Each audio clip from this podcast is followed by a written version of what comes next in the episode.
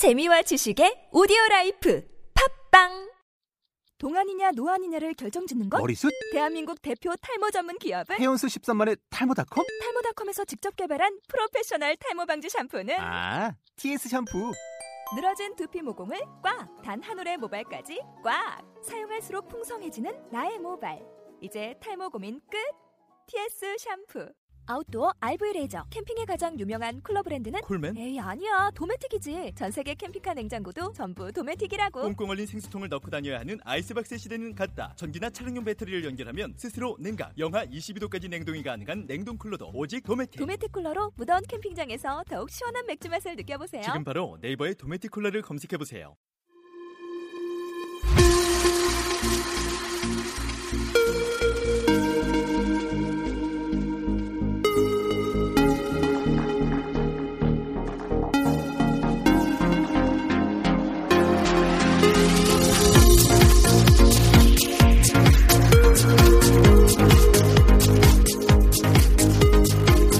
황혼이 물들어가는 시각에 한적한 해변을 거닐고 있었습니다. 그런데 맞은편에서도 어떤 노인이 혼자서 걸어오고 있었죠. 둘 사이의 거리가 점점 가까워짐에 따라 노인이 연신 몸을 숙여 모래밭에서 뭔가를 주워서 바닷속으로 던지는 걸 볼 수 있었습니다. 노인은 그렇게 계속해서 뭔가를 바다로 되돌려 보내고 있었죠. 더 가까이 가서 보니 노인은 방금 바다에 휩쓸려 해변으로 올라온 불가사리들을 한 마리씩 주워 물속으로 되돌려 보내고 있, 던 중이었습니다. 안녕하세요, 어르신. 지금 뭘 하고 계신 겁니까? 노인이 대답했습니다. 불가사리들을 바닷속으로 되돌려 보내고 있어. 해변으로 올라온 이 불가사리들을 바닷속으로 돌려보내지 않으면 햇볕에 말라 죽고 말 것이라오. 그건 저도 압니다만 이 해변엔 수천 마리가 넘는 불가사리들이 널려 있습니다. 당신이 이런 일을 한다고 해서 무슨 차이가 있겠소? 노인은 미소 지으면서 다시 몸을 굽혀 불가사리 한 마리를 집어 올렸습니다. 그리고 그것을 멀리 바닷속으로 되돌려 보내면서 말했습니다. 지금 저 한 마리에게는 큰 차이가 있지요. 우리에게는 별일 아닌 것 같지만 상대에게는 큰 의미가 있는 일들이 있죠. 연락이 끊긴 친구에게 전화를 하는 것, 소중한 사람에게 사랑한다고 말하는 것, 또 뭐가 있을까요? 들리는 역사여행, 서전입니다. 그래요. 우리가 크게 의미를 두지 않지만 상대 입장에서 생각한다면 그렇지 않은 것들이 많이 있죠. 역사도 그런 것 같습니다. 실용적이지 않고 지루하다고 모두가 외면하면 언젠가는 우리에게 역사는 사라질 수도 있는 것이 되겠죠. 자, 지난 시간에 이어가도록 하겠습니다. 선조와 조정의 잘못된 판단으로 삼도수군 통제사의 자리가 이순신에게서 원균으로 넘어갔죠.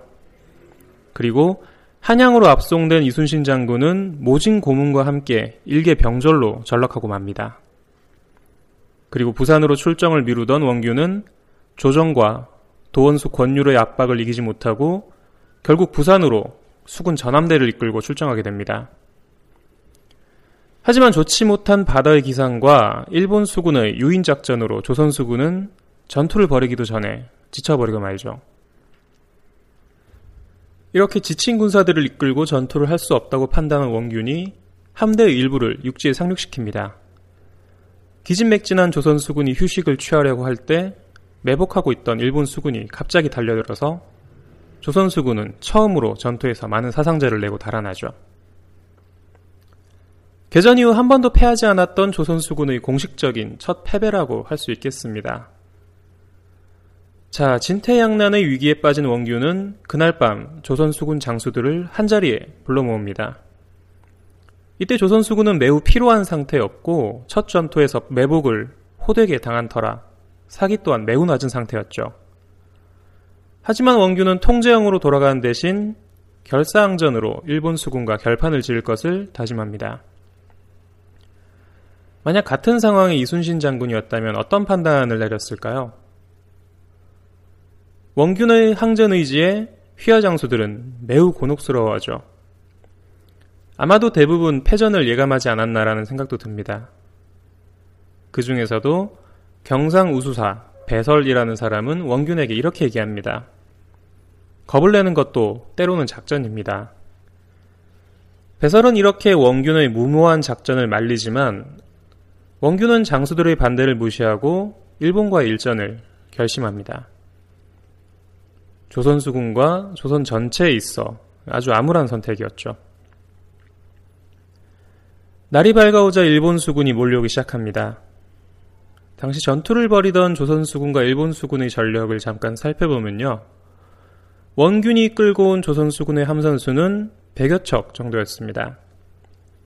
이에 비해 일본 수군의 함선은 1000척 정도였다고 합니다. 1대 10의 싸움인 거죠. 자, 피로에 지치고 매복군으로 사기도 꺾이고 수적으로도 압도적으로 열세인 조선수군이 아무런 전략도 없이 전투에서 이길 리가 만무하죠. 전투가 계속될수록 조선수군의 피해가 늘어갑니다. 게다가 이때 전날 퇴각을 주장하던 경상우수사 배설이 휘하의 전선 12척을 이끌고 전장에서 도망치는 일이 발생합니다. 이렇게 패주하는 아군이 생기자 조선 수군의 사기는 더욱더 떨어지고 말죠. 이순신 장군과 조선 수군이 어렵게 확보한 조선 함대가 처참하게 무너지기 시작합니다. 대부분의 전선이 불타고 침몰하자 삼도수군 통제사 원균과 살아남은 일부 병력은 배를 버리고 인근 육지로 달아나기 시작합니다. 이때 조정에서 파견된 선전관 김식이라는 사람은 이 함선에 같이 포함되어 있다가 달아나면서 그때 상황을 장계로 이렇게 표현하고 있습니다. 뭐 잠깐 소개하도록 하죠. 우리 배들이 모두 불타고 깨어지고 장수와 병졸들이 모두 불타 죽고 또는 물에 빠져 죽을 때 신은 통제사 원균과 순천부사 우치작과 함께 몸을 빼어 육지로 올라왔사온데 원균은 늙어서 달아나지를 못하고 혼자 칼을 짚고 외로이 소나무 아래 앉아 있었사옵니다. 신이 달아나다 뒤를 돌아보았는데 외놈 예닐곱 명이 이미 칼을 휘두르면서 원균이 있는 곳까지 이르렀는데 원균이 죽었는지 살았는지 자세히 알지 못하오며 경상우수사 배설과 옥포만호, 앙골포만호 등이 겨우 몸을 보전하였고 모든 배들의 불타는 연기가 하늘을 찌르는데 이때 외적들이 무수히 한산도로 향하고 있었사옵니다. 보고서에서 원균의 최후와 함께 조선 수군을 섬멸한 일본 수군이 삼도 수군 통제형이 있는 한산도로 진격한다는 내용이죠. 자, 임진년 개전 이후 한 번도 일본 수군이 넘보지 못했던 전라도, 전라도 앞바다, 앞바다가 드디어 허용되는 순간이었습니다. 피해는 이뿐만이 아니었죠. 삼도수군 통제사 원균이 전사함은 물론 전라우 수사 이억기와 충청 수사 최호도 이, 전, 이 전투에서 전사고 맙니다. 조선수군의 고위 지휘관들이 대부분 전사했다는 얘기죠. 그리고 전투에서 살아남은 조선수군은 일본군을 피해 모두 뿔뿔이 흩어집니다.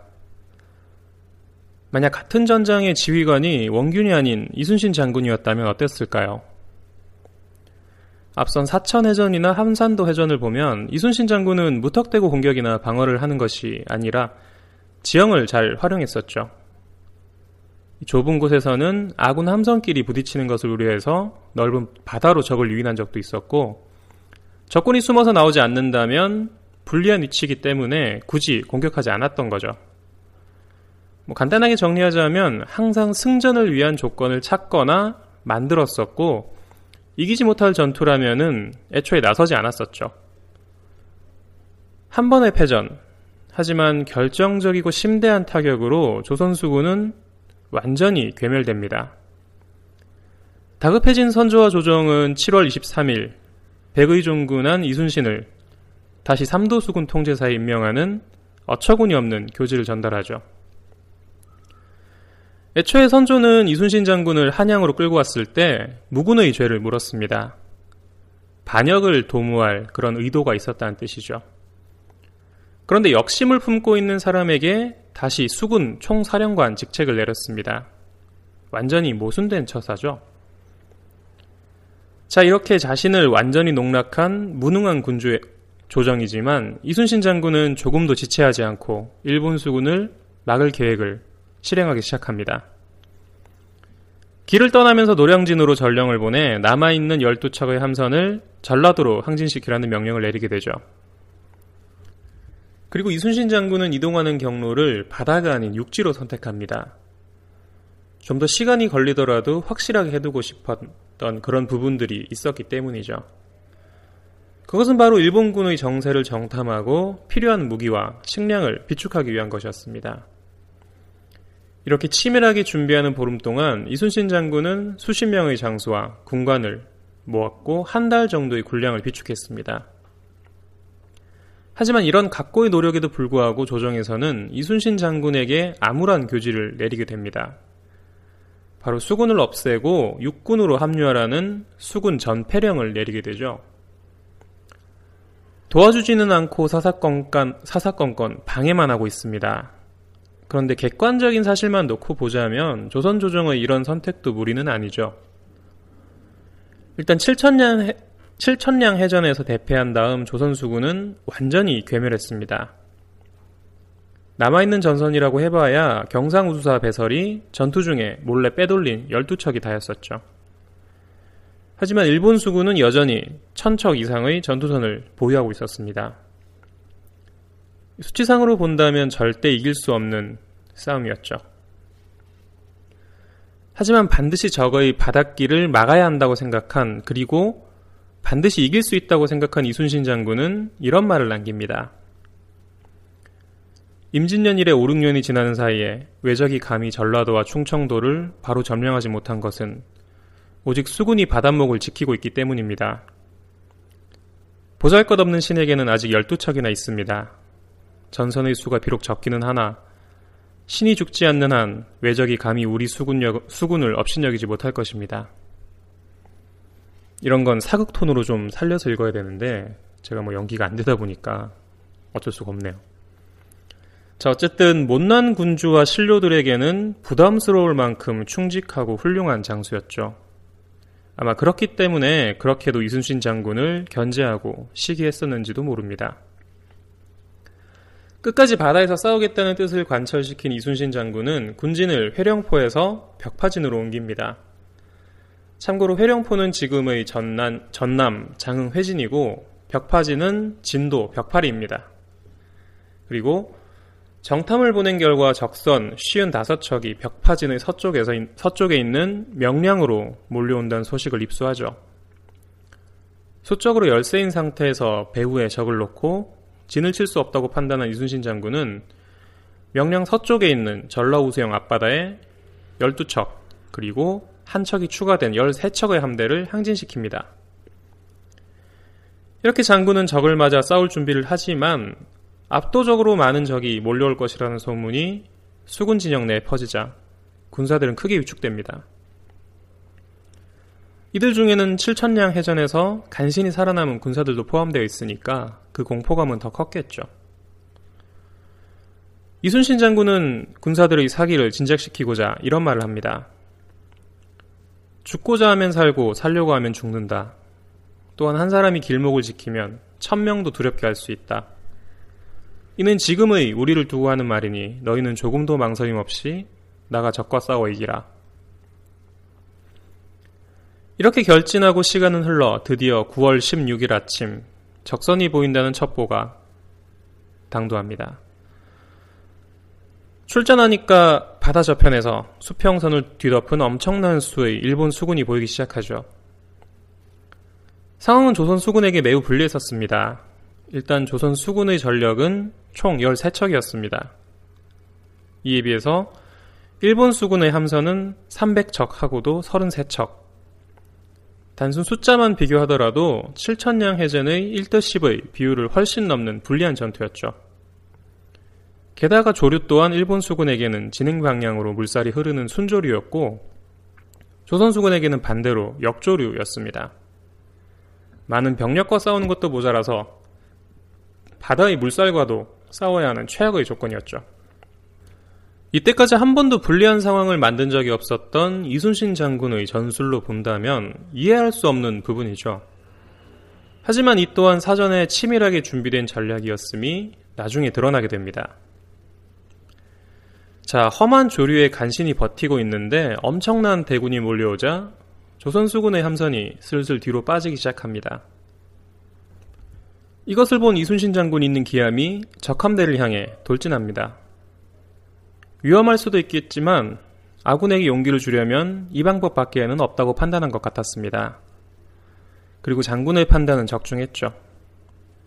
최고 사령관이 위험을 무릅쓰고 돌격하자 뒷걸음질 치던 다른 함선들도 자리를 지키면서 일본 함대를 향해 화포 공격을 시작합니다.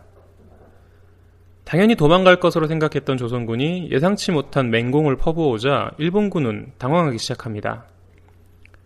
이렇게 우왕좌왕하고 있는 일본군을 향해 조선수군은 더욱더 맹렬한 공격을 퍼붓죠.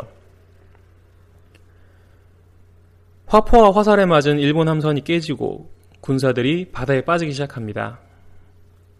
수많은 일본군이 바다에 빠졌을 때 일본에서 조선군으로 투항한 병사 한 명이 바다에 떠 있는 시체를 보고 소리칩니다. 조선군이 그 시체를 끌어올려 목을 베고 장대에 높이 걸죠. 자, 참수당한 이 시신의 주인공은 바로 일본 수군 장수 중의 한 명인 구루지마 미치우사였습니다. 명량해전에서 전사한 구루지마 미치우사의 구루지마 가문은 조금 특이한 이력을 가지고 있었습니다.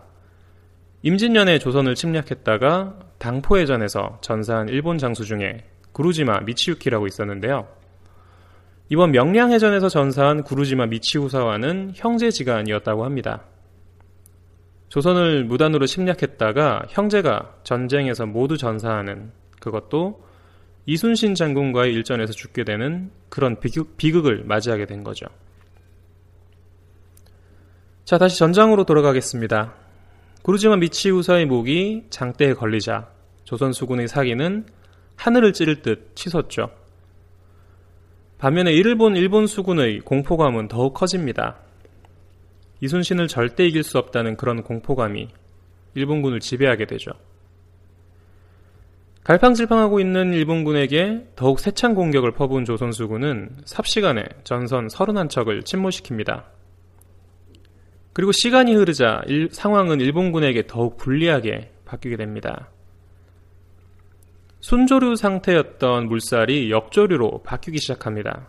반면에 조선은 순조류 상태에서 편안하게 일본 함선을 향해 당파 작전을 시도하게 되죠. 판옥선으로 일본의 세키 분해와 아다케 분해를 들이받는 그런 작전을 구사하게 됩니다. 지난 시간에 설명드렸다시피 판옥선에 비해 상대적으로 약한 세키 분해와 아다케 분해는 여지없이 부서지기 시작합니다. 그리고 좁은 수로에 줄줄이 있던 일본 함선들은 자기들끼리 부딪히면서 침몰하기 시작하죠. 걷잡을 수 없는 상황에 결국 일본 수군은 도망가기 시작합니다. 333척의 함선이 13척의 함선을 피해 도망가는 상황이 벌어지는 거죠. 이렇게 도망간 적은 다시는 전라도 바다의 모습을 드러내지 않습니다. 25배가 넘는 적을 맞아서 한 척의 배도 잃지 않고 전사자가 두 명뿐인 기적 같은 승리를 만들어낸 거죠. 또사, 또다시 이순신 장군에게 참패를 당한 일본군은 서해를 통해 내륙 깊숙이 진출하려던 계획을 완전히 접습니다. 실천량 해전 이후 급격하게 무너지던 전세를 또 한 번 완전히 뒤집은 거죠. 무엇보다도 일본군에게 명량해전은 치욕적인 전투였습니다. 300척이 넘는, 넘는 대군으로 13척의 배를 단 한 척도 파괴하지 못한 것이었죠. 칠천량해전으로 남해의 제해권을 완전히 장악한 일본 수군은 서해로 진출하려는 의도를 고작 13척의 배를 가진 이순신 장군과 조선 수군이 저지시켜, 버립니다 이것이 바로 세계해전의 길이 남을 명량해전이죠. 세계 4대 해전에는 포함되지 않지만 병력수나 전투 과정을 본다면 뭐 세계 4대 해전 중 가장 뛰어난 그런 전투라고 할 수 있겠습니다. 최민식 씨와 류승룡 씨가 출연한 명량이라는 영화가 곧 개봉을 한다고 하는데 이 내용을 그려낸다고 하니까 어떤 모습일지 기대가 됩니다. 아무튼 명량해전 이후로 일본 수군은 바다로 진출하려는 의도를 완전히 접어버립니다. 그리고 전쟁을 일으킨 장본인 도요토미 히데요시가 조선으로 건너오지도 못하고 죽으면서 전 일본군에게 본국으로 귀환하라는 명령이 떨어지죠. 일본군의 철수 소식을 들은 이순신 장군은 11월 초에 일본군이 달아나지 못하도록 해상을 완전히 봉쇄해버립니다. 이제 이 지긋지긋한 전쟁을 끝내고 고향으로 돌아가려는 생각에 부푼 일본군에게는 청천벽력 같은 소리였었죠. 싸워서 절대 이길 수 없는 바다의 신 이순신이 일본, 일본으로 돌아가는 길을 막고 있었으니까 말입니다. 자, 이렇게 퇴로를 차단당한 일본군은 정면으로 돌파하기보다는 명나라를 이용하기로 결심합니다. 당시 이 전쟁에서 조선군의 지휘권은 명나라에게 있었죠. 일본이 이런 지휘 체계를 이용하기로 한 것입니다. 조선 침략의 선봉장 고니 씨는 명나라의 수군 도독 진린에게 뇌물을 보내면서 자신들이 귀환할 퇴로, 퇴로를 열어달라고 부탁합니다. 남의 전쟁에서 괜히 피를 볼 일이 없었던 진린이 이 뇌물을 거절할 리가 없겠죠. 하지만 이순신을 설득할 자신이 없었던 진리는 일본 사신에게 직접 이순신 장군의 동의를 구하라고 얘기합니다. 만약에 이순신 장군이 동의를 한다면 퇴로를 열어주겠다는 뜻이죠. 일본 사신은 같은 방법으로 뇌물로 이순신 장군을 회유하려고 하지만 이순신 장군은 단호하게 거절합니다. 조국을 침략하고 백성들을 학살한 원수를 절대 그냥 돌려보낼 수 없다고 말하죠. 그리고 이런 의지를 확인한 명나라의 진린도 이순신 장군의 뜻에 따르기로 합니다. 당시 대부분의 명나라 장수들이 조선군에게 굉장히 오만한 태도를 보였었는데 이 진리는 이순신 장군에게 굉장한 호의를 보였다고 합니다. 심지어 그는 장군에게 그대는 이런 작은 나라에 있을 인물이 아니오. 나를 따라 대명국으로 들어갑시다. 라고 말할 정도로 장군을 아끼고 존경했다고 합니다. 자, 이순신 장군을 회유하는데 실패한 일본군은 한꺼번에 부산에 모여서 일제히 철수하기로 합니다. 피해를 최소화하려는 계획이었죠. 일본군은 11월 11일을 기해 철수하기로 했지만 순천에 있는 고니시군이 조선수군의 해상 봉쇄를 뚫지 못하고 있는 상황에 시일이 길어지자 일본 지휘관 중에 한 명인 시마즈 요시히로와 고니시의 사위인 대마도주 소, 소가 전선 500여 척을 동원해서 고니시 군을 구원하기로 결정합니다. 그리고 이동 경로로 가장 짧은 거리였던 노량의 물목을 통과하기로 결정하죠. 11월 18일 밤 드디어 일본 수군이 노량으로 몰려들기 시작합니다. 노량에서 순천으로 가는 길은 두 가지밖에 없었는데요. 하나는 관음포 앞바다를 통과하는 것과 또 다른 하나는 많은 암초가 있는 죽도 앞바다를 거치는 방법이었습니다. 이 외해를 돌면서 암초가 많은 지대를 밤중에 통과하는 것은 매우 위험한 일이었습니다. 그렇기 때문에 이순신 장군은 적군이 반드시 관음포 앞바다를 통과할 것으로 예측하고 전함대를 결집시킵니다. 그리고 혹시 외해를 돌아올지 모를 적군에 대비해서 2600명의 수군을 별도로 죽도에 배치시킵니다. 혹시 모를 상황에 철저하게 대비를 한 거였죠. 11월 19일 아직 동이 트지 않은 새벽 이순신 장군의 예상대로 시마즈의 일본군은 관음포 앞바다를 통과하기 시작합니다. 함대의 선두가 지나가자 매복해 있던 조선 수군은 일제히 화포 공격을 개시하기 시작합니다. 기습을 당한 데다 진이 완전히 붕괴된 일본군은 속수무책으로 조명연합 수군의 공격에 쓰러지기 시작하죠. 이 전투는 날이 밝아올 무렵 완전히 판가름이 나고 맙니다. 공격을 견디지 못한 일본 함대가 관음포로 도망가기 시작하죠. 하지만 관음포는 달아날 곳이 없는 막다른 길이었습니다. 공포에 질린 일본군을 향해 연합함대는 거센 공격으로 적선을 격침시키기 시작하죠. 하지만 쥐도 달아날 방법이 없으면 고양이를 문다고 하죠. 달아날 방법이 없는 일본군은 퇴로를 확보하기 위해서 필사적으로 대항하기 시작합니다. 바라카는 일본군의 조총 사격에 기암에서 독전거를 울리던 송일입이 어깨에 탄환을 맞고 쓰러집니다. 그리고 진두지휘를 하던 이순신 장군도 곧이어 적병의 탄환에 가슴을 맞고 쓰러지죠. 피격당한 장군은 싸움이 한창 벌어지고 있으니 나의 죽음을 알리지 말라 라는 말을 남기고 숨을 거두게 됩니다. 장군의 죽음을 알지 못한 채 군사들은 끝까지 분전하면서 적선을 격침시키죠. 정오가 될 무렵 500여 척의 전선 중 200여 척이 침몰하고 간신히 살아남은 심화지가 달아나기 시작합니다. 또 한 번의 대승이었죠. 완벽한 승리의 감사를 전하려고 오던 명나라 도독 진린이 비로소 장군의 죽음을 알고 통곡하자 그제서야 모든 장수와 군사들이 이순신 장군의 죽음을 알게 됩니다. 모든 병사들의 통곡 소리가 바다를 가득 채운 채 이렇게 노량해전은 막을 내립니다. 이순신 장군의 전사와 노량해전을 끝으로 조선과 일본의 길고 길었던 7년 전쟁이 막을 내립니다. 하지만 이순신 장군의 죽음을 두고 많은 논란이 펼쳐지죠. 100년 정도가 지난 1700년대에는 김충장공 유사라는 책에서 이렇게 표현하고 있습니다.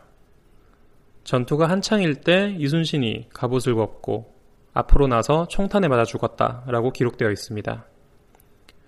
그리고 전사했다는 소문을 퍼뜨리고 숨어서 여생을 마쳤다는 그런 설도 있고요. 자, 이렇게 장군의 죽음을 두고 여러 가지 설이 분분했다는 것은 그만큼 장군의 정치적 입지가 불안했다는 뜻이겠죠. 물론 이순신 장군은 정치에 대한 그런 입장을 표명하진 않았습니다만 선조의 시기와 조성, 조정 신료들의 모함으로 벼슬을 떼이고 백의종군이라는 치욕적인 처분을 받은 적도 있었죠. 칠천량 해전 이후 삼도수군 통제사에 복직되기는 했지만 이건 이순신 장군에 대한 의심이 풀렸다기보다는 전세가 그만큼 급박했기 때문에 대안이 없어서 그랬던 행동이라고 볼 수 있겠죠. 단 한 번도 패배하지 않았습니다. 그리고 패배할 전장에 부하들을 세우지도 않았죠. 왕은 나라를 버리고 도망가려고 했지만 그는 끝까지 바, 나라의 바다를 지키려고 했습니다. 하지만 영웅을 포용하기에는 잘못된 시각을 가진 권력을 탐하는 무리가 많았었죠. 뛰어난 재능이 있는 사람에 대한 시기와 질투는 굳이 우리나라뿐만이 아니라 세계 어디에서나 찾아볼 수 있는 그런 사례입니다. 하지만 나라의 운명을 바꿀 수 있는 인재를 놓친다는 건 참 안타까운 일이죠. 과거에 그런 일을 경험했다면 현재에는 그것을 반복하지 않아야 할 텐데 지금까지도 힘을 가진 사람들이 권력을 남용해서 인재들이 등을 돌리는 것은 참으로 아쉬운 일입니다. 과거에서 배우고 반복하지 않기 위해 역사라는 것이 더욱 중요하겠죠. 자, 오늘은 지난 시간에 이어서 이순신 장군과 조선 수군의 활약에 대해서 알아보았습니다. 오늘 준비한 내용은 여기까지고요. 다음 시간에 다른 역사 이야기로 인사드리도록 하겠습니다. 들린 역사행 오늘은 여기서 마무리하도록 하겠습니다. 청취해주신 모든 분께 감사드립니다. 지금까지 프로그램 진행의 서주현이었습니다.